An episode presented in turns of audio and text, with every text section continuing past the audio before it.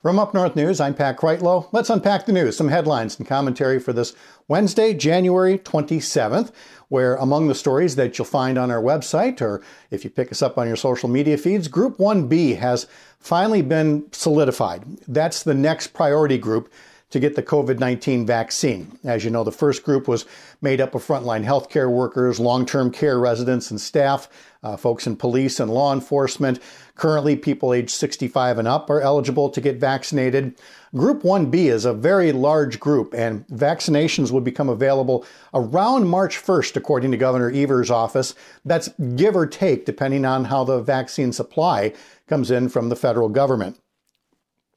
Now, the story on our website does list the order, the priority order of the groups involved, so you can find it there. But just to go over it real quick for you, uh, it starts with educators, people involved in child care, people in Medicaid long-term care programs. And then there's something called public-facing essential workers. It's a big group. It's people that work in the food chain. It's people in public transit, uh, people that work for utilities of all sorts uh, who can't, you know, just work at home.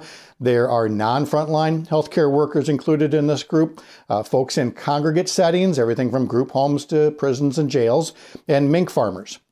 Yeah, mink. And if you haven't heard why, check out our story to see why they're included in that next priority group as well. Well, the legislature uh, has been in session this week, and on Tuesday, the state Senate voted to get rid of Governor Evers' statewide face mask requirement. Two Republicans did vote with Democrats against getting rid of that safeguard, but most Republicans uh, voted to get rid of it, citing some rather arcane uh, political jibber-jabber about the legislative rulemaking process, and, and that all would have some validity if they followed it up with safeguards of their own that they drew up, or a willingness to sit down with the governor. But it seems the only thing they were interested in doing is tearing down the safeguards that Governor Evers has put out there. Uh, some of the language talked about big government overreach, as if we don't have a big problem that needs to be solved at the state level and the national level as well. It's an imperfect analogy, I, I grant you, but uh, imagine these same folks in the early forties saying that we can't have big government going to war against, you know, Nazi Germany and uh, Japan for bombing Pearl Harbor. Uh, if every little individual state wants to send troops, it's it's up to them. Government does have a role in big things like this. It's how you get efficiencies. Uh, right now, we see how inefficient and expensive it's become. Everything from coronavirus testing to the coronavirus vaccine. So this legislature at some point can decide that it wants to be a help rather than a hindrance. But as we're, as we're seeing in the Senate yesterday and in the Assembly tomorrow, they're still choosing hindrance. Uh, in the Assembly, they have reattached the poison pills to a coronavirus relief bill. You'll recall that Senate Republicans stripped out some of those controversial proposals, and Governor Evers indicated he would sign it so that relief could get going to some Wisconsinites for the first time since early last year.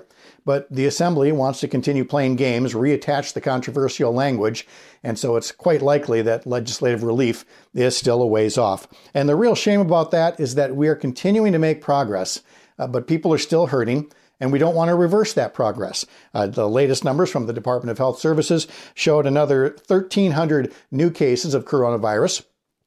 That's brought the daily seven-day average down to about fifteen hundred cases a day. That is sixteen straight days of the case, the average case number coming down. Uh, hospitalizations continue to come down. There were thirty-four deaths reported Wednesday by D H S, but the number of vaccinations uh, is now over four, is now approaching four hundred thousand, including just about seventy-five thousand people in Wisconsin who have received both doses.